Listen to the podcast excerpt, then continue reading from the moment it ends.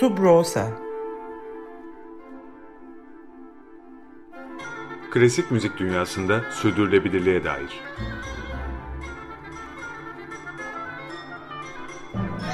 Hazırlayan ve sunanlar Zafer Yenal ve Yaren Eren Budak.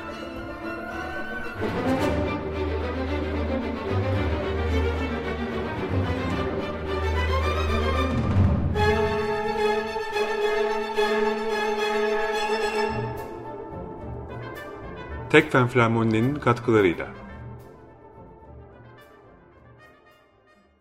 95.0 Açık Radyo'da Subroza'yı e, klasik müzik dünyasının sürdürülebilirliğine dair meseleleri konuştuğumuz programı dinliyorsunuz. Ben Zafer Yanal. Ben Yaren Eren Budak. Evet, e, bugün Subroza'da müzik eleştirmenliğini konuşacağız. Müzik eleştirisinin klasik müziğin sürdürülebilirliğindeki, devamındaki rolünü ve önemini irdelemeye çalışacağız konuklarımızla. Başka bir ifadeyle e, iyi müziğin geleceğe taşınmasında çok önemli bir bileşeni, aktörü, müzik eleştirmenini gündeme getirmek istiyoruz. Müziğin konuşulmasının, yazılmasının, tartışılmasının, müzik hakkında eleştiri yapılmasının birçok boyutta ve düzeyde ciddi sonuçları var. E, hepimiz biliyoruz. E, nedir bunlar? E, müzik için tasalanan, dertlenen komünitelerin, toplulukların oluşması, müzisyenlerin birbirinin dertlerinden, başarılarından haberdar olması, gerekirse ortak hareket edebilmeleri örneğin ee, ancak e, bu sayede mümkün olabilir. Yani müzik eleştirisi sayesinde mümkün olabilir. E, müzik hakkında konuşulması sayesinde e, mümkün olabilir. E, ya da klasik müziğin sorunlarının, başarılarının kamusal alanda kendine daha büyük bir yer bulabilmesi keza ancak bu sayede mümkün olabilir. E, farklı düşüncelerin, görüşlerin sıklıkla düzenli bir şekilde dile getirilmesi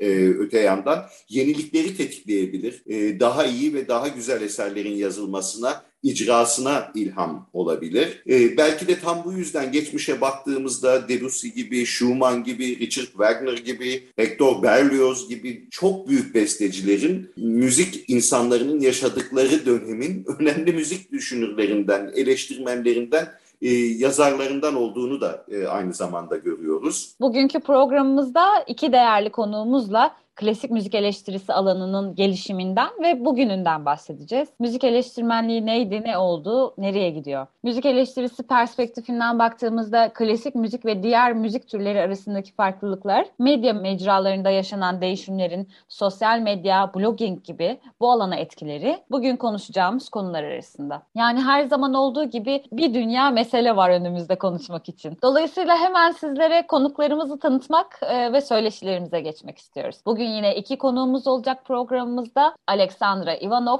ve Eray Düzgünsoy. Önce Alexandra Ivanov'u tanıyalım ki dinleyicilerimiz arasında eminiz kendisini birkaç yıl öncesinden Time Out ve Andante gibi dergilerde ve ayrıca gazetelerdeki yazılarından hatırlayanlar olacaktır. Alexandra Ivanov Yale Üniversitesi ve New York'ta The Eastman School of Music'te müzik eğitimini tamamladıktan sonra epey bir süre opera sanatçılığı, caz ve pop da dahil birçok müzik türünde şarkıcılık yapmış. Müzik eleştirmenliğine başlaması Türkiye'de Time Out'un İngilizce edisyonuyla olmuş ve sonra da devam etmiş bu alandaki kariyerine. Aynı zamanda öğretmenlik, ses koçluğu gibi alanlarda da çalışmalarını sürdürüyor ve son birkaç yıldır da Budapeşte de yaşıyor. The New York Times e, gazetesi ve Bahtrek e, Hungary Today gibi web yayınlarında klasik müziğin yanı sıra sanatın ve müziğin farklı alanlarında değerlendirmelerini okurlarıyla paylaşmaya devam ediyor. Ee, Alexandra ile söyleşimize insan nasıl ve neden müzik eleştirmeni olmaya karar verir sorusuyla başladık. O da kendi müzik geçmişinden başlayarak opera şarkıcılığından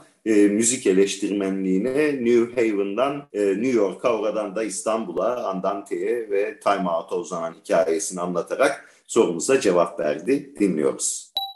Geçmişim size neden bir müzik eleştirmeni olmak istediğim hakkında bir fikir verecektir. Birazdan aktaracağım çok sayıda husus var. Konu hakkında kanıt olacaklardır. Ee, ben müzikle haşır neşir bir ailede yetiştim. İlk öğretmenim teyzemdi ve bana 5 yaşında keman çalmayı öğretti. Babam piyanist, annem de opera sanatçısıydı. Dört bir yanımda müzik olduğu için mesleki olarak da tüm hayatım boyunca müzikle ilgilenmem gayet doğal oldu. Okul orkestralarında keman ve viola çaldıktan sonra New York'taki Eastman Müzik Okulu'na gittim. Burada müzik teorisi ve beste alanında aldığım diplomaya ek olarak ses bölümünü yan dal olarak okudum. Daha sonra burslu olarak Yale Müzik Okulu'na gittim ve yüksek lisans derecemi orada aldım. Akabinde New Haven'da New York şehrine taşındım ve burada opera, operet ve caz söyledim. Rock müzik türünde arka vokallerde bulundum. Tiyatrolarda eğitmen, organizatör ve ses koçu olarak Broadway dışında sahnelenen yapımlarda da müzikal direktör olarak 20 yıl geçirdim. Bu açıdan müzik ve eğitim anlamında epey deneyimim var ve bu da öğretim kariyerime etki etti elbette. İlk etapta beni İstanbul'a getiren şeylerden biri 2002 yılında San Francisco Operası'nda çalışırken kendi halkla ilişkiler ajansında temsilciliğini yaptığım 6 piyanistten birinin Türkiye tur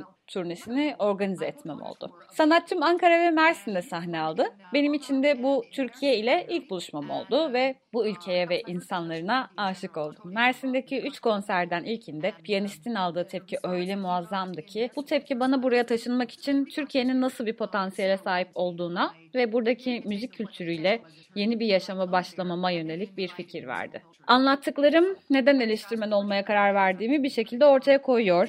Bu da aslında e, İstanbul'da bazı İngilizce yayınların davetiyle oldu. Daha doğrusu bunlardan ikisi önem arz etmekteydi. Zira beni işe aldılar e, ve bunlardan biri Time Out dergisinin İngilizcesiydi. Aslında İngilizce yayım yapan tüm gazetelerden de gelmişti ve bunların dışında Andante Müzik Dergisi. Editörünün adı dilimin ucunda Serhan. Serhan. İlk yazılarımı onun için kaleme aldım. Eleştiriler yazdım e, ve bu yazılar daha sonra İstanbul'da bulunduğum yıllarda diğer yayınları da içine alarak dallandı. 2015 yılında İstanbul'dan ayrıldım. Akabinde bir sene boyunca Berlin'e gittim ve 2016 yılının sonundan bu yana dek de Budapeşte'de yaşıyorum. Alexandra Ivanov'dan e, müzik eleştirisinin içeriğini oluşturan katmanları, farklı yönlerini e, bizimle paylaşmasını istedik. Eleştirinin genellikle negatif konotasyonları olduğundan hareketle eleştiri kelimesinin e, müzik insanlarının yani e, bestecilerin ya da icracıların eleştiri karşısındaki tavrını da merak ediyorduk. E, bunu da sorduk. E, cevabını dinliyoruz. Soru için teşekkür ederim. Bu harika bir soru ve bahsedilecek çokça yönü var. Bir eleştirmen olarak göz önünde bulundurulacak iki temel dünya söz konusu. Bunlardan biri profesyonel müzik dünyası, öteki de dinleyici dünyasıdır. Dinleyici dünyası yani dinleyiciler müzikal anlamda oldukça sofistike olan ve sofistike olmayan insanların bir araya geldiği bir potaya benziyor. Başka başka bir deyişle konu hakkında hiçbir şey bilmeseler de dinliyor ve müziği tecrübe ediyorlar. Bir eleştirmen olarak hiçbir şey bilmeyen ile her şeyi bilenlerin tümüne ulaşabilen biriyim.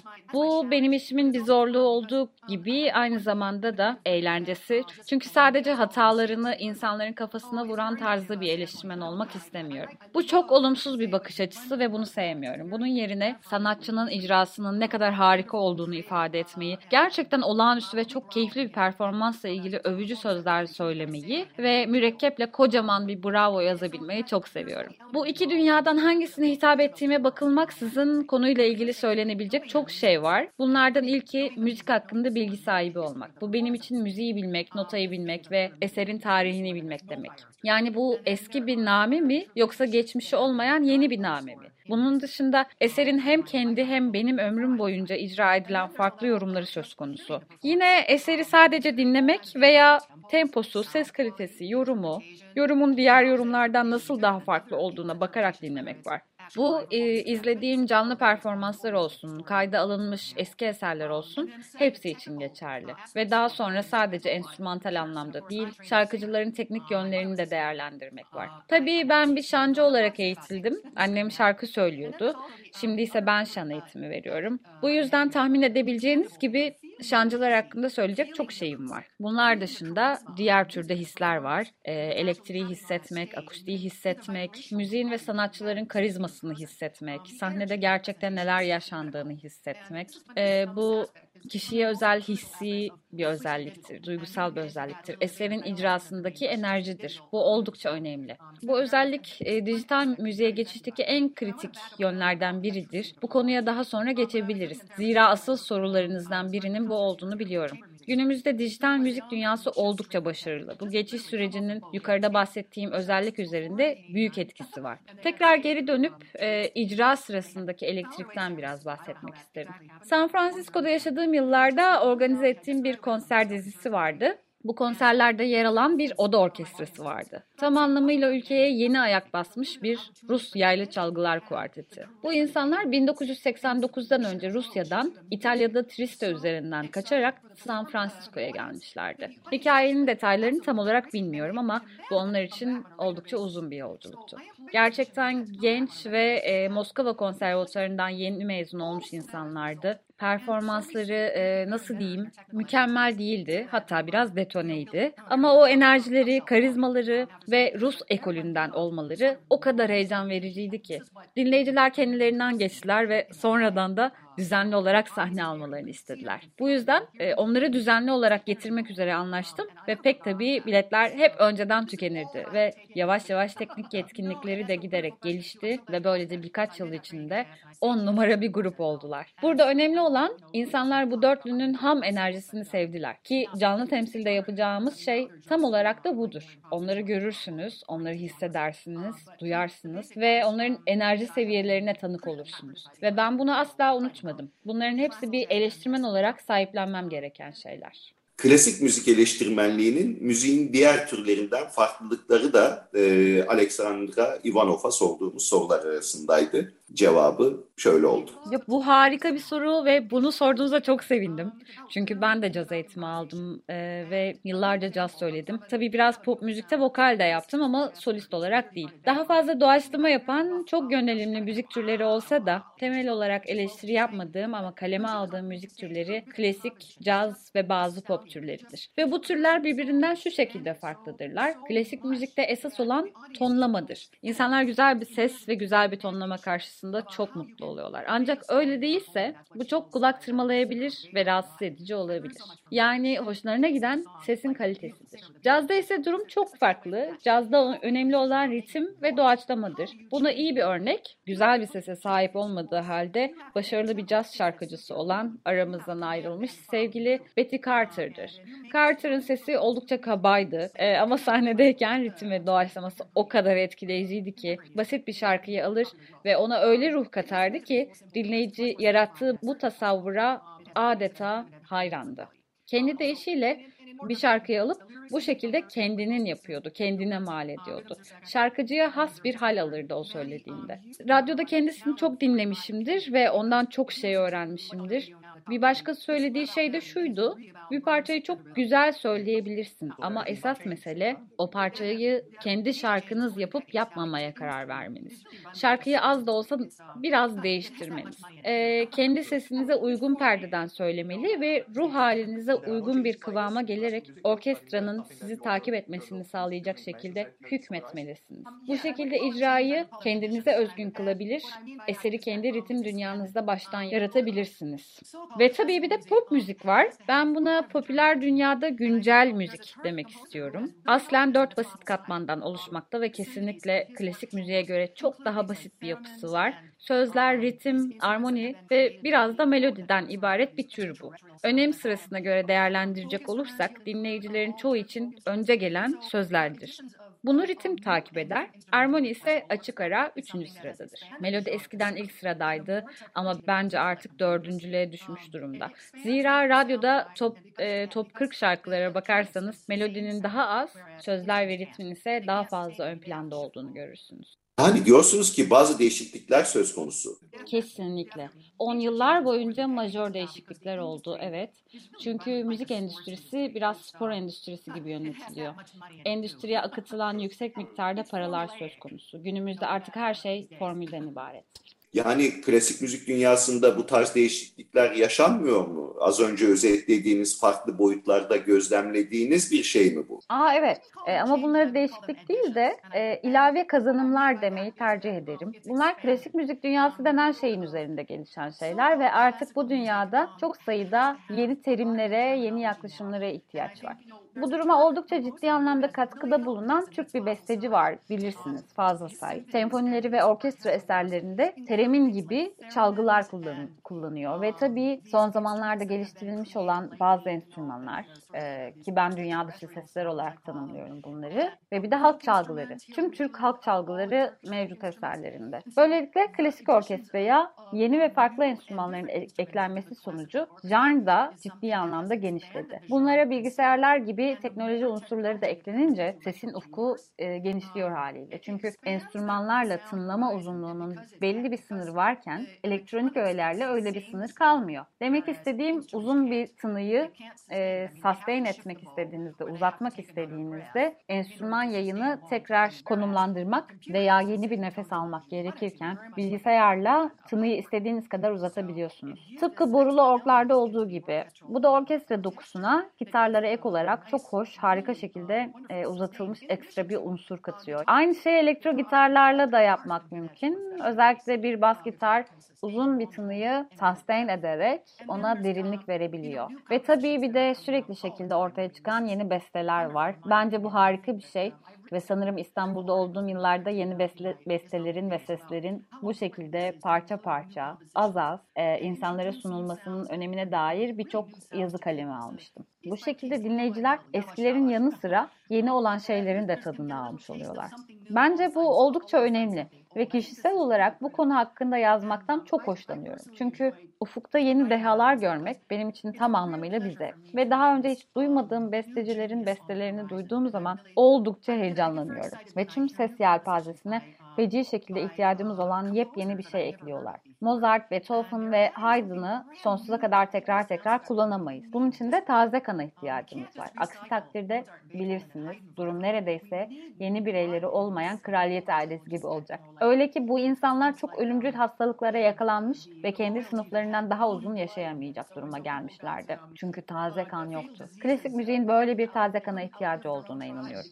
Şimdi de Alexandra Ivanov'a e, müzik eleştirisinin e, klasik müzik dünyasının sürdürülebilirliği devamı açısından önemini e, sorduğumuz soruya geldi sıra e, cevabını dinliyoruz. Aslına bakarsanız 2000'lerin başından beri Amerikalı eleştirmenler ya işten çıkarıldılar ya da kendilerine başka bir konu verildi. Buna birçok klasik müzik eleştirmeni ve sanat eleştirmeni de dahil. Pekala durum şu ki gazeteler dijitalleştiği için işten çıkarılıyoruz ve daha önce bahsettiğim gibi pop müzik endüstrisi spor endüstrisi gibi yönetiliyor. Çok paraları var ve gazetelerin e, var olması da reklam endüstrisine bağlı. Aslına bakacak olursanız pop müzik endüstrisi müzik hakkında pek çok yazıya fon sağlarken klasik müzik endüstrisi milyonlarca insan tarafından desteklenmek gibi bir ayrıcalığa sahip olmadı. Ve ben de e, İstanbul'a eleştirmenlerin işten çıkarıldığı bir zamanda geldim. Ve işten çıkarmalar derken New York Times, Wall Street Journal, LA Times, The Washington Post e, gibilerden bahsetmiyorum sadece. Bu insanları şahsen tanıyorum. Demem o ki San Francisco'ya gittiğimde 3 e, klasik müzik eleştirmeni vardı. Şimdi bir tane var. Benzer şekilde New York'ta en az 10 eleştirmen ve serbest gazeteciden oluşan bir kadro vardı. Şimdi ise bu sayı 3 veya 4. Yani gerçekten çok çok azaldı. İstanbul'a geldiğimde bu daveti aldığıma şok oldum. Zira bu e, Amerika'da tanık olduğum şeylerin hemen arkasından olmuştu. Bu yüzden çok şok ediciydi. Benim için bir zevk diyerek daveti kabul ettim. Şu şansa bakar mısınız? Bu bana gerçek bir meşgale sağladı ve bunu yapmaktan heyecan duydum. Ve bunu yaparken muazzam fazla şey öğrendim. Tamam, e, sorunuzun özüne dönecek olursak ben, bence standartların yüksek tutulması hususunda eleştirmenlerin önemine dair gerçekten bir fikir birliği var. Bu Amerikan eleştirel topluluğunda e, büyük bir tartışma noktası. Çünkü onlar da e, ben de hissediyorum ki eğer profesyonel standartları yazıya dökemezsek belirlenmiş standartlar bunlardır diye evrensel olarak kabul ettiğimiz standartlar koyamazsak bu standartlar konusu nereye varacak? Bu konuda bir kontrol mekanizması yok. Yayınlanmış görüşler olmasaydı e, genel kabul gören profesyonellik seviyeleri ciddi şekilde hasar alabilirdi. Bu konuda temel temelde hemfikiriz. Şunu da ayrıca biliyorsunuz ki bloklar diye bir şey çıktı ve bu harika. Ana akım medya yerine hem amatör hem de profesyonel düzeyde eleştirmenlerin sayısında bir patlama yaşandı. Ben blogları savunuyorum. Onları kimin yazdığı umurumda değil. Blogların olması iyi bir şey çünkü bu gerçekten insanların müzikal dünyayla ilgilenmelerinin bir şekli. Ve blogların e, onların bu dünyayı umursadıkları anlamına geldiğine inanıyorum. Eleştirilerin yayınlanmasının çok önemli bir yönü daha var. O da sanatçıların bu eleştiri yazılarına olan ihtiyacı. Çünkü bu şekilde kariyerlerinde ilerliyorlar. Sanatçıların onlara ihtiyacı var. Onları temsil eden menajerlerin bu eleştiri yazılarına ihtiyacı var. Bu organizatörlerin bu sanatçıların tanıtımına yardımcı olması için bu materyalleri yine ihtiyacı var. Bunlar sanatçının mekanlar aracılığıyla tanıtılmasına e, ya da pazarlanmasına yardımcı oluyor. O halde eğer sanatçı hakkında bir eleştiri yazısı yazılmamışsa, menajerler ve e, organizatörler hakkında eleştiri yazıları olmazsa kim nasıl kariyer yapacak? Sanatçılar halka nasıl tanıtılacak? Demem o ki bu kesinlikle çok çok önemli. Yani e, haberi yaymak için e, öyle değil mi? Az önce tarif ettiğiniz gibi yeni bir şarkıcı, yeni bir besteci hakkındaki haberleri yaygınlaştırmak için. Doğru, doğru. Ee, ve profesyonel, objektif bir görüş olmadan bu yeni sanatçının kalitesi hakkında nasıl bir şey bilebilirsiniz ki? Az önce blogları ve sosyal medyayı resmi olarak düzenlenmiş ve elden geçirilmiş eleştiri yazılarından ayıran çok iyi bir noktayı özetlediniz. Çünkü bloglar bize insanların görüşleri hakkında fikir veriyor. Evet, bloglar ve sosyal medya gibi yeni mecralar sayesinde müzik eleştirmenliğinin evrimi de Alexandra ile sohbetimizde değindiğimiz konular arasındaydı. Bloglarla, sosyal medyayla ideal koşullarda e, gazetelerde, dergilerde kurumsallaşmış olması gereken editoryal süreçlerin e, yokluğunun bir değerlendirmesini yapmasını istedik e, Alexandra Ivanov'tan. Şimdi bu konudaki düşüncelerini dinliyoruz. Herkesin bir şey hakkında bir fikri var. İşte bu yüzden eleştiri yazıları bu kadar harikalar. Çünkü insanlar fikirlerini ifade edebilirler, farklı platformlara koyabilirler. Diğer insanlar da bunları oradan alabilir ya da orada bırakabilir. Ya da eğer yorum yapabiliyorlarsa yazılan yazılara cevap verebilirler.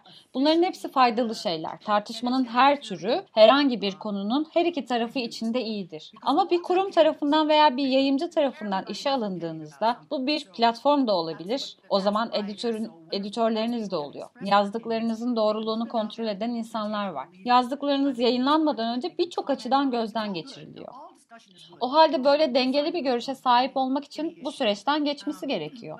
Ya da daha doğru nasıl ifade edebilirim? Ee, bilgiye dayalı görüş demek daha doğru. Ve ben de bilgilerimi hep taze tutarım. Bunun tüm eğitim, müzik eğitimi, müzik deneyimi geçmişime çok önemli başka bir unsur. Müzikolojik bilgi birikimime borçluyum. Pek tabii e, tarihi de bilmek zorundasınız. Özellikle klasik müzik için. Tarihi hakkında fikir sahibi değilseniz klasik müzik hakkında bilgiye dayalı bir şey yazmanız mümkün değil. E, o kadar fazla yüzlerce yıllık bir süreç ve gelişim var ki bu nedenle kurumsal açıdan profesyonel düzeyde değerlendirilmesi için denetim ve denge olmalı. Bloklar bu kontrollerin hiçbirine tabii tutulmuyor. Ama sosyal medya bloklardan biraz farklı çünkü fotoğrafları o anda oraya koyabilirsiniz. Bugün yaptığım şey bu. Tiyatroda veya konser salonunda gördüğüm şey bu ve sahne arkasında bu sanatçıyla tanıştım imzalı bir fotoğrafı var vesaire vesaire. Şahsen bu bir gazeteci olarak benim için büyük bir nimet. Çünkü eğer harika bir konser izlemişsem söz gelimi yakın zamanda burada bir Paderewski piyano konçertosuna denk gelmiş olsam ve Facebook'a piyanistle konuşurken çekilmiş bir fotoğrafımı ve kendisinin sahnede konçerto çalarken çekilmiş bir fotoğrafını paylaşsam ve bu konseri gerçekten ne kadar çok sevdiğimi söylesem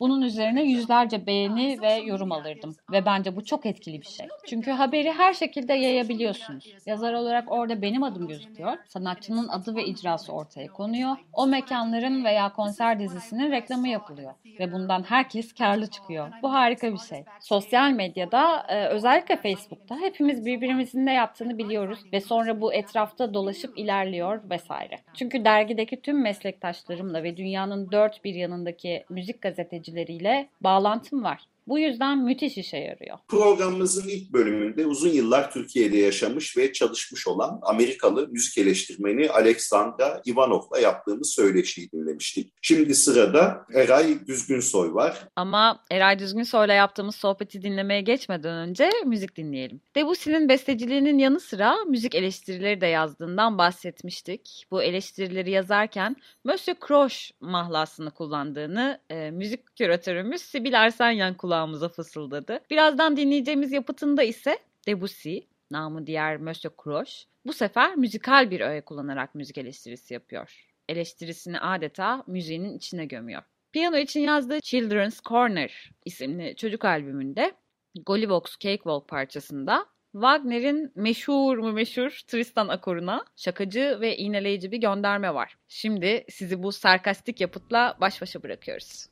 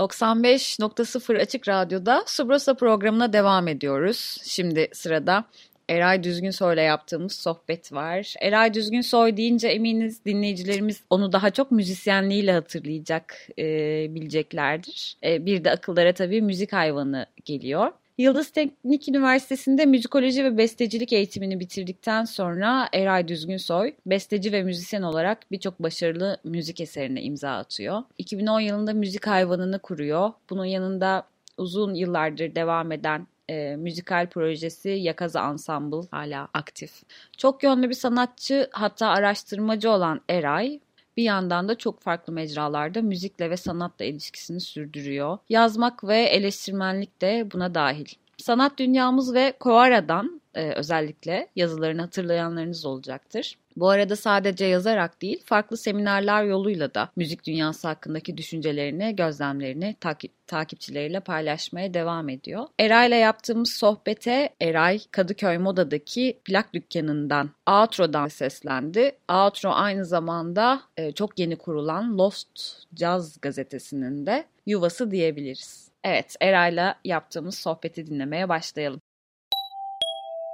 Eray Düzgün Soy merhaba, hoş geldin. Hoş geldiniz. Merhaba, hoş bulduk. Ee, Eray özellikle Türkiye eksenli müzik kritiği e, ya da müzik eleştirisi yazan insanların sayısında son yıllarda ciddi bir düşüş var gibi görünüyor. Yani eskiden olduğu gibi yazılarını heyecanla beklediğimiz, konser kritiklerini, değerlendirmelerini e, düzenli takip ettiğimiz e, insanların, yazarların sayısında çok ciddi bir düşüş. Hatta belki de bir yokluk söz konusu. 1950'lerin, 60'ların e, bambaşka bir iklimi vardı. E, 80'ler, 90'larda yine şimdiye göre daha bereketli bir tablo vardı ama 2000'li yıllarda herhalde bu iş e, hızlı bir şekilde çökmeye başladı. E, nasıl açıklarsın bu tabloyu? Neden günümüzde daha az müzik eleştirisi ve e, müzik eleştirmeni var? Evet bir de katılıyor musun tabii bütün bu gözlemlere? Evet. Evet yani e, bu gözlem aslında katılmamak mümkün değil. Yani gözle görülür bir düşüş de demeyeyim ama bir kayboluş söz konusu bence. Temel yani sebeplerden bir tanesi herkesin malumu olan nasıl derler medyanın aslında ortadan kalkıyor olması. Basılı medyanın da birazcık da etkisi var bunda. Hı. Ben 2000'lerin ilk böyle 2005'e kadar falan olan dönemine kadar e, müzik yazımında pek çok ayrı dergiyi, gazeteyi vesaire takip ederdim. Hı hı. Fakat 2005 sonrasında ciddi anlamda bir kesilme oldu. E, hatırlarsanız bu Radikal'in küçük bir boyutu başlamıştı. Evet. Normal gazete boyutundan tam o yıllarda işte 2005 falan olması lazım ya da 2006'da olabilir. O yıllardan sonra e, müzik dergilerinde de çok ciddi bir azalma olduğunu biliyorum. Çoğu yayın zaten 2-3 sayı e, yayınlandıktan sonra bırakır oldu. Bunun en uzun ömürlüsü o zamanın Roll dergisiydi. Bir de hı hı. hali hazırda halen e, devam eden Andante dergisi var. E, bunun dışında e, müzik yazımına dair o dönemde yine caz dergisi vardı. Tabii 50'ler 60'lardan kıyasla konuşacak olursak bu kayboluş, bu yok oluş çok daha büyük oranda fark edilecek durumda. Hı hı. E, ama en temel sebebinde e, basılı mecranın ortadan kalkıp dijitalleşmeye başlamasıyla işlerin olduğunu düşünüyorum. E, senin söylediğine de katılıyorum yani. Yani hani bu burada e, gözle görülür bir e, kayboluş olduğunu düşünüyorum ben de. Ama temel sebebinde medyanın da medyadan da vazgeçilmesi gibi e, bir sebep olduğunu düşünüyorum. Evet. Peki Eray, bütün bunlar aslında bir müzik eleştirmeninin sıfırdan yetişmesine, daha doğrusu müziği takip eden, müzik hakkında düşünen bir insanın onun hakkında yazmasına aslında engel teşkil etmiyor. Evet, e, belki onu okuyucularına ulaştırmasında bir engel belki. Bir müzik eleştirmeni nasıl yetişir? Kimler müzik eleştirmeni olabilir? Kimler okunabilir bir müzik eleştirisi yazabilir öte yandan? Biraz zor ve karışık bir aslında cevabı var bence bunun. Çünkü şöyle, şimdi bugüne kadar bizim müzik yazısıyla ilgilenmiş, buna şey müzik eleştirmeni şimdilik demeyeceğim. Onun sebebini de daha sonra anlatırım. Ee, hı hı. Müzik yazısıyla ilgilenmiş, müziği bir şekilde merkeze alıp da yazılarını bu e, eksende oluşturmuş birçok köşe yazarı hı hı. aslında müziğin direkt içinden gelmiş insanlar olmadı çoğu zaman. Ee, ilk dönem örneklerinde işte 50'lerde 60'larda İlhan Mimaroğlu vesaire gibi hani besteci artı belki daha öncesinde Cemal Reşit'in de yazdıkları vardı. Evet. Saygun'un da yazdıkları vardı. Besteci olarak e, müziği eleştirmek ve müziğe bir şekilde yön vermek maksatlı yazıların müzik eleştirmenliği noktasından e, hareket etmediğini ben görüyorum, düşünüyorum. Nihayetinde ortada bir müzik var, bir başka müzisyen ya da besteci e, bu işleri kendi görgüsüyle, kendi eğitimiyle tartıp belli bir noktaya koyan e, yazılar yazıyordu. Hı. Bu zaman içerisinde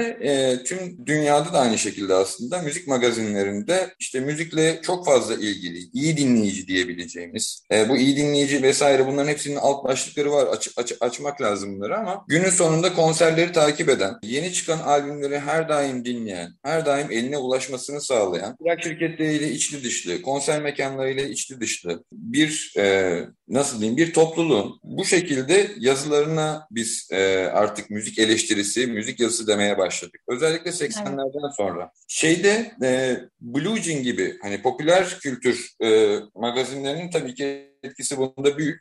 Buradaki hı hı yazılarda buradaki yazıları yazanların hiçbirisinde aslında müziğe böyle bir yetkinlik e, vesaire e, şey olarak söylüyorum, formal anlamda söylüyorum, konservatif anlamda söylüyorum bunu. E, bir yetkinlik beklenmedi. Tam tersine e, o, o dergilerde e, o dergileri okuyacak insanların anlayacağı biçimde e, yazıların yazılması daha e, sağlıklı görüldü ve dergi e, dünyası birazcık da daha sonradan gazetelerin köşelerine taştı. Yani o dergilerde yazanlar üç vakit sonra işte X bir gazetede köşe yazarı olarak karşımıza çıktı. Başka bir müzik kanalında e, müzik programı sunan e, kişi olarak karşımıza çıktı. Yıllar yıllar içerisinde bu insanlar kendilerini aslında müzik eleştirmeni noktasında görüverdiler. Hı hı. Müzik eleştirmenliği Türkiye'de e, bir e, bir meslek olarak belki de yani bu bahsettiğim haliyle 80'lerin ortasından sonra daha fazla gündeme gelmiş bir başlık. Fakat bunun altında da bu yetkinliği müzikal teknik e, bilgiye haiz olmakla e,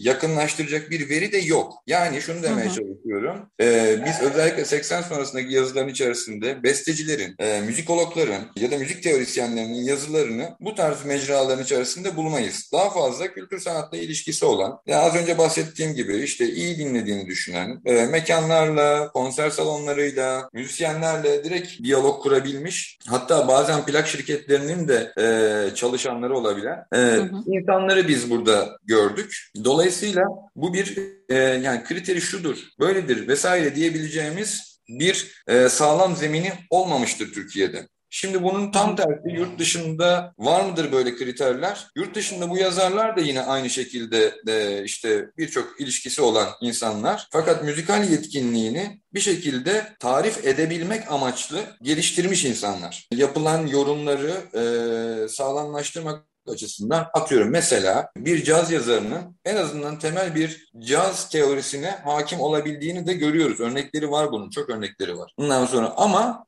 Dediğimiz gibi hani bu bir kural değil. Özellikle müzik eleştirmenliği gibi biraz bulutlu bir alanda bir kural olduğunu düşünmüyorum. Bütün dünyada da böyle bir kural olduğunu görmüyorum. E peki bütün bu söyledikleriniz dijitalleşmeyle, yaşanan dijitalleşmeyle beraber nasıl değişti, değişiyor? Yani bugün işte mesela bir form değişikliğinden bahsedebilir miyiz müzik eleştirisinin ekşi sözlükler, Facebook'lar, Twitter'lar, Telegram'ların dünyasında? Nereye gidiyor bütün bu e, mesele sizce? Çok hızlı değişim oldu. Aslında bu e, ilk sorunu ilk soruya birazcık da e, ilave olabilecek bir şey var aklımda şimdi geldi. Şimdi bu basılı medyanın e, ortadan kalk, kalkmaya başladığı yıllarda aslında insanların ilk e, kullandığı mecralar bloklar oldu. Herkes kendi bloğunu kurdu. Herkes kendi müzikal yazılarını hiçbir e, baskı altında hissetmeden ki hatırlarsınız ilk çıkışlarında müzik yazarlarının hatta sanat eleştirmenlerinin de yani sadece müzik üzerine söylemeyelim bunu sinema vesaire de dahildi buna. İlk argüman şuydu yani bağımsız yazacağız bundan sonra. Artık kendi sayfamda kendim dilediğim gibi yazıyorum gibi bir argüman e, vardı. Fakat bu argümanın yanı sıra bu tabii ki bir rehaveti de beraberinde getirdi. Yani biraz keyfe keder yazılar. Periyodik olmayan işte bugün yazarım ama 3 ay sonra da bir daha yazarım gibi bir noktaya götürdü ve bu bir süre sonra zaten blog denilen hadisenin de aşırı popülerleşmesi ve popülerliğini yitirmeye başlamasından sonra terk edilen bir alana dönüştü. Bu bahsettiğim süreç yaklaşık bir buçuk yıl bu arada. Şimdi dijitalleştikten sonraki şey hız çok daha fazla değişim hızla e, olmaya başladı. E, bir buçuk yılda değişen bu blogspot dünyası daha sonra kendini müzik magazinlerinin dijital versiyonlarında yer bulmaya başlamasıyla başka bir aslında kolektif bloklara dönüşmeye başladı.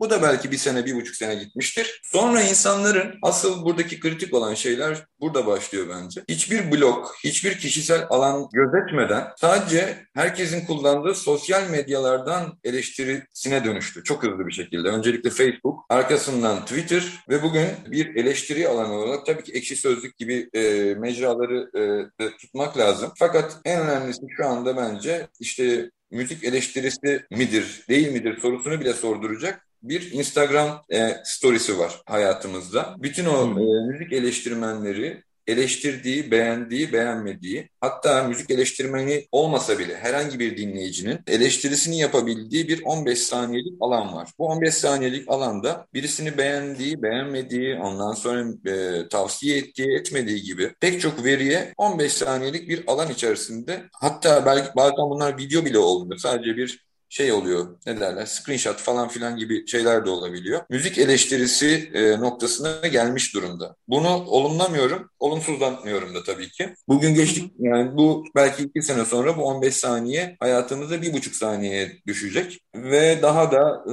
hızlı ve daha da e, tuhaf noktalara gidecek diye düşünüyorum. Ama burada en önemlisi şu, meraklısı için, ilgilisi için mecralar yine de var olacaktır. Yani işte blok olmayacaktır. Belki başka bir alan olacaktır. Bir basılı nesne tekrar olacaktır. Bunlar hiçbir zaman e, tamamıyla yok olacak gibi bir şey düşünemiyorum. Çünkü az önce bahsettiğimiz şeyi olumsuzlayarak yaklaşan pek çok din, dinleyici de var. Yani bu Instagram'daki, sosyal medyadaki hızlı akış yüzünden hiçbir şey okuyamadığını, hiçbir şeyi takip edemediğini, hiçbir doğru bilgiye ulaşamadığını düşünen ve bunu arayan bir e, topluluk giderek artıyor. Benim e, gördüğüm şu andaki durum bu. Yani biraz gürültüden, belki hızdan rahatsız, evet. e, belki biraz nesnellik arayışında diyelim değil mi Aynen. böyle bir? Peki burada mesela klasik müzik ve diğer müzik türleri arasında bir karşılaştırma yapmak mümkün mü mümkün. sizce? Ne dersiniz bu konuda mesela? Ne, ne tür farklılıklar ya da ne tür paralellikler var? Şimdi bu müzik eleştirmenliği ya da müzik yazısının belki de en nasıl diyeyim muhafazakar diyeceğim. Doğru bir şey midir? Onu tartışabiliriz. Yani biraz daha biraz daha eski argümanları korumakla hareket eden bir tür olarak klasik müzik hala yayınlarına devam ediyor. Basılı yayınlarına da devam ediyor. Müzik eleştirilerine de devam ediyor. Hatta bunların ilgilileri çok daha bizim belki de 50 yıl, belki de 150 yıl öncesinde gördüğümüz müzik yazılarına eşdeğer yazılar yazmaya uğraşıyorlar. Şimdi Türkiye'de bir ya da iki tane olması lazım. Bir Opus diye bir dergimiz var. Bir de Andante diye bir dergimiz var. Daha önceden Orkestra diye bir dergimiz de vardı ama bir de tabii üniversitelerin çıkardığı hakemli yayınlar vesaireler var. Bu anlamda şeyden diğer müzik türlerinin üzerinden yazı anlamında ayrılıyor. Basılı medyayı devam ettirmeye çalışıyor. Fakat kura, kurmaya çalıştığı dili de yenilemiyor. Benim gözlemlediğim hmm. bir tanesi bu. Yani bir biz hala bir konserin icrasında, bir performansındaki atıyorum işte Fagot Partisi'ndeki icra dinamiğini, tartışmayı bir müzik eleştirisi noktasında değerlendiriyoruz. Ve bunu okuyucunun da anlamasını bekliyoruz. Şimdi az önce bahsettiğim tüm bu değişimin olduğu, bu kadar hızlı değişimin olduğu bir dünyada yaklaşımın bu şekilde konservatif oluyor olması işi çok daha ulaşılamaz, hatta dinlenilemez, hatta birazcık daha abartayım, katlanılamaz noktaya bile getirebiliyor. Ee, en son bu ay aldım. Her ay al, alıyorum ben bu dergileri tabii ki. En son bu ay aldığım dergilerde yine bu bahsettiğim şeylere örnek olabilecek en azından 10 tane yazı sunabiliyoruz. Bu bir problem. Çünkü insanların insanların okumasını engelleyen bir şey noktasına geldi artık. Ee, hmm. Ne düşünüyorum ben bunu? Ne, ne olmalı, nasıl olmalı daha doğrusu bu tür analizler yerine sizin özellikle görmek istediğiniz değerlendirmelerin bir takım bileşenleri üzerine bir, bir, bir, bir iki bir şey söylemek ister misiniz? Örnek verebilirim. Mesela. E, bir yaklaşım biçimi olarak söyleyeyim bunu. Şimdi e, Deutsche Grammophon bir YouTube kanalı açtı. Açmıştı daha önceden. E, Deutsche Grammophon'un açtığı YouTube kanalında bir de böyle e, sub-label'larının e, performanslarını gerçekleştirdiği bir YouTube kanalı daha var. Bu YouTube kanalında herhangi bir sati eseri dinliyorsunuz. Bir icra, ondan sonra muhteşem bir icra dinliyorsunuz. Fakat icranın olduğu yerde video art da var. Ondan sonra yani satiye yaklaşım konusunda, klasik müziğe yaklaşım konusunda güncelle paralel olabilecek türlü medyaları da işin içine kat, katıyorlar. Şimdi mesela ben şu anda aklıma geliyor. Bu bahsettiğimiz dergilerin hiçbirisinde QR kod diye bir şey yok. Hmm. Mü, yani müziğin bu kadar hareket edebildiği, elimizden elimizden telefonu düşürmediğimiz böyle bir günde en azından bahsetmiş olduğumuz performansın bir YouTube linki neden QR kod olarak verilmez? Misal, e, yani bunu bir örnek olarak söylüyorum. Bu şu anda aklıma geldi. Ama bunun gibi büyütebileceğimiz bu mecrayı daha e, anlaşılabilir, doğru iletişim kurabilir bir hale getirebiliyor olmamız icap eder diye düşünüyorum. Konser mekanlarında mesela işte İzmir'deki bu Ahmet Adnan Saygun Kültür Merkezi yeni tekrardan yapılacak olan AKM gibi alanlarda mimari çözümlemelerle bu paralelliği bir araya getirebiliyoruz. Fakat bunu sunum anlamında işte videosu, enstelasyonu, dijital e, sanatları işin içine davet ederek çok daha bambaşka bir boyuta taşıyabiliriz. Bir de dil olarak da e, buradan uzak bir dil kullanarak bence e, doğru bir yer ve doğru bir şekilde ilerlemek. Mesela bir konser eleştirisinin bundan 150 yıl önceki gibi enstrüman, orkestrasyon e, üzerinden, parti partiler üzerinden, bu partilerin icraları üzerinden değerlendiriliyor olması aslında o orkestra yapılan bir eleştiri. Dinleyicinin burada bir ilişkisi maalesef olamıyor. Peki mesela bu sürecin biz geçen programlarda da konuştuğumuz sorunlardan bir tanesi e, yaş ortalamasının giderek yükselmesi izleyici, e, klasik müzik izleyicisinin, dinleyicisinin. E, bu durum devam ederse, izleyici gençleşmez ise bu klasik müziğin de tabii devamı açısından ciddi ciddi bir problem olabilir ileride. Bu belki bu bahsettiğiniz süreçlerin de buna katkısı oluyordur muhtemelen değil mi? Yani e, klasik müziğin popülerleşmesine, daha evet. demokratikleşmesine, belki de daha farklı kesimler tarafından dinlenmesine evet. etkisi hı?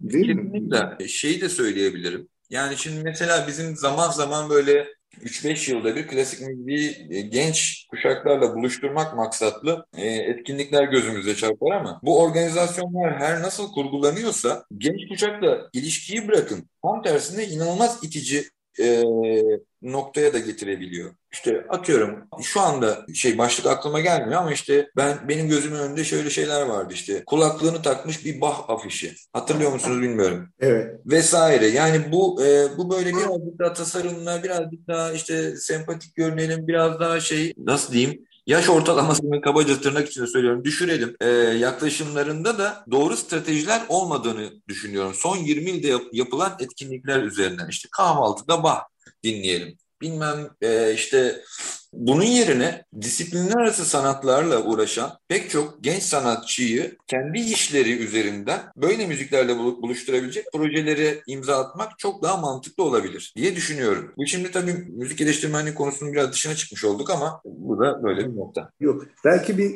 bir, bir soru da şu olabilir benim aklıma gelen. Siz aslında bir yayıncısınız da aynı zamanda. Yani işte Love Jazz dergisinin kurucusunuz. E, müzik hayvanından biliyoruz sizi. Bu yaptığınız e, yayıncılık faaliyetlerinde bu bahsettiğiniz türden hassasiyetlere ne kadar yer açabiliyorsunuz ee, ve ne kadar geri dönüşü oluyor? Ne, ölç ne ölçüde geri dönüşü oluyor bunların? Mesela ikisi için ayrı örnek vereyim. Müzik hayvanı bağımsız bir müzik oluşumuydu aslında. Bir plak şirketi demek doğru değil. Çünkü plak şirketinin tam olarak uyguladığı formülleri uygulayan bir e, şey değildi. Kuruluş değildi. Onun yerine müzisyenlerle beraber kafa patlatan, ondan sonra onlarla beraber çözüm arayan bir kolektif idi.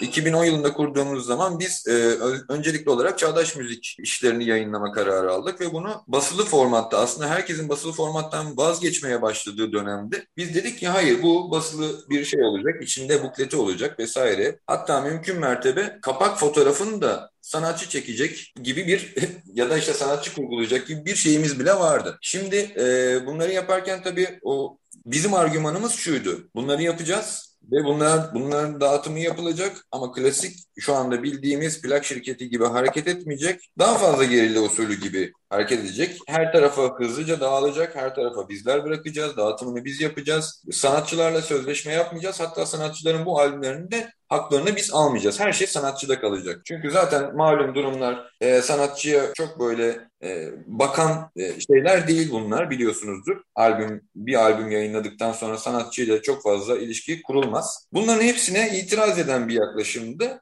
O yüzden de çok hızlı süre içerisinde biz 55 albüm yayınlar hale geldik. Müzik hayvanındaki argüman buydu ve bunun gibi oluşumlara da sebep oldu. Yani aa evet böyle de olabiliyormuş ve bundan sonra biz de böyle yapalım diyen pek çok besteci de ortaya çıktı. Kaldı ki zaten 3-4 sene sonra bütün dünyada bunun gibi şeyler olmaya başladı ve şu anda aslında Spotify'a bile bir sanatçı olarak kendi albümünüzü kendiniz koyabiliyorsunuz. Bu işin yayıncılık kısmıyla alakalı alternatif oluşturabilecek bir fikirdi 2010'larda. Loft Jazz'a dönecek olursak ki bu yeni bir şey. Daha ilk sayısını yayınladık. Bu bir gazete. Basılı olarak da bir bizim bildiğimiz hani e, gazete formatında bir şey. Gazete kağıdına basılmış. Ondan sonra üçüncü hamur nes, nesnel olarak birazcık nostaljik tarafı olan bir nesne. İçerik olarak da bir caz gazetesi. Bu caz gazetesi tabii ki caz kültürü gazetesi. Yani o kültüre değebilecek birçok konuyu içine almaya gayret eden bir gazete.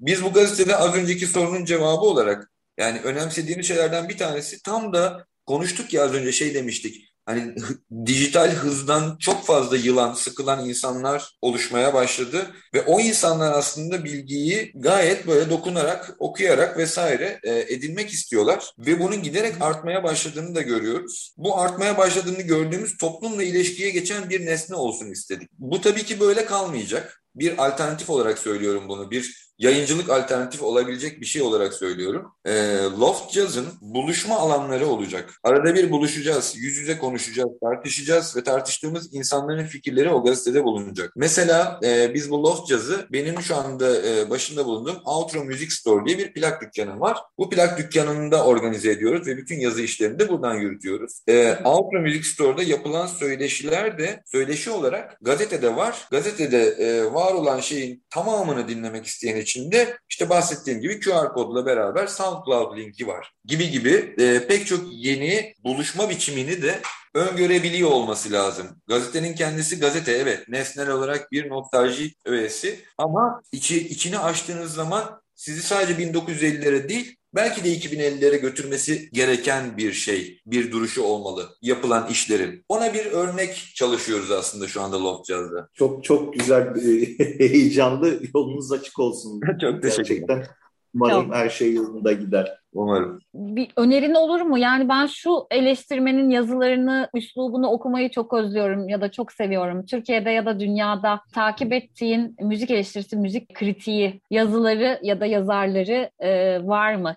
Ben mesela Mimaroğlu yazılarını özlüyorum. Hı hı. Öyle bir yazı biçiminin şu anda var olabilmesini çok isterdim. Ama bu tabii ki birazcık mesleki deformasyon olabilir benimki. Hani beklentimin birazcık böyle o bestecinin fikirlerinden feyz almak noktasında kaldığını düşünüyorum bazen. Yani tem, değişimin sebebi böyle bir şey olabilir. Dolayısıyla hani çok böyle e, objektif bir ya şöyle şöyle bir şey olsa ne güzel olur. Bak işte işte 90'larda şöyle bir yazarın yazıları vardı falan filan gibi şeyler Türkiye tarafından yok. Yurt dışında ise Wire gibi, Elektronik Müzik Mag gibi dergilerin hala yazıları inanılmaz güzel, inanılmaz keyifli. E, okuduğunuz zaman birçok şey e, informasyona sahip olabiliyorsunuz. Burada yazar önerisine bile gerek yok. Derginin kendisi zaten çizgi olarak senelerdir aynı şeyi hiçbir zaman şaşmadan hiçbir ne, derler kaygı gütmeden e, oluşturduğu için bunlar hala keyifli takip edilebiliyor. Mesela işte müziği sadece bu insanlar şey de paylaşmıyorlar. Yazı olarak da paylaşmıyorlar. Senelerdir var olan hiçbir zaman yani nesneler ölse bile, CD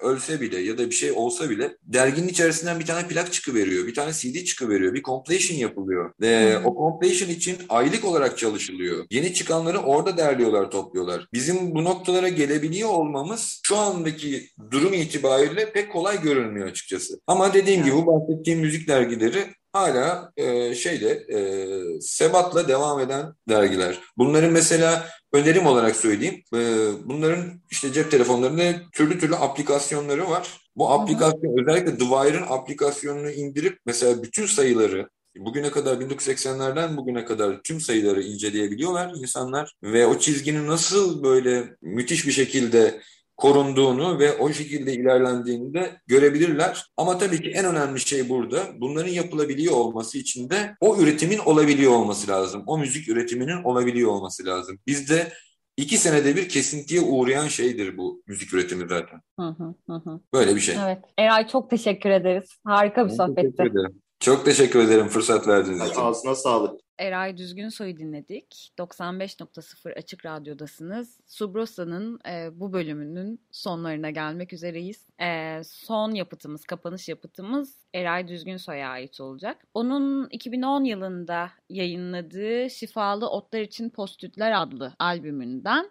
e, bir parçaya yer vereceğiz. Yapıtımızın ismi İğde. O, solo oboa için yazılmış bir eser bu. Haftaya görüşmek üzere. Hoşçakalın. Hoşçakalın. Müzikle kalın.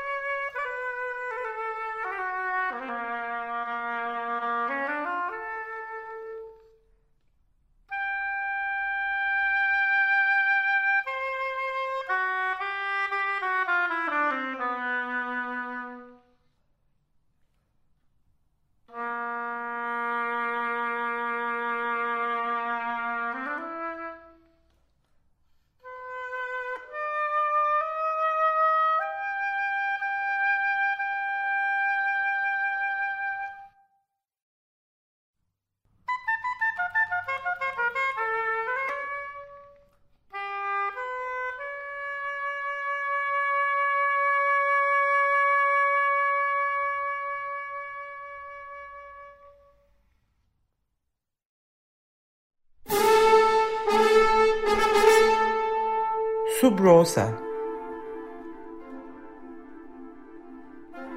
Klasik müzik dünyasında sürdürülebilirliğe dair.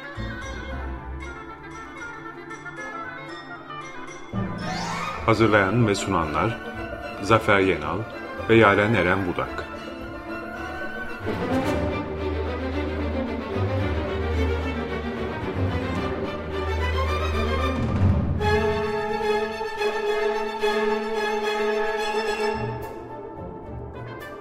Tekfen Flamonne'nin katkılarıyla.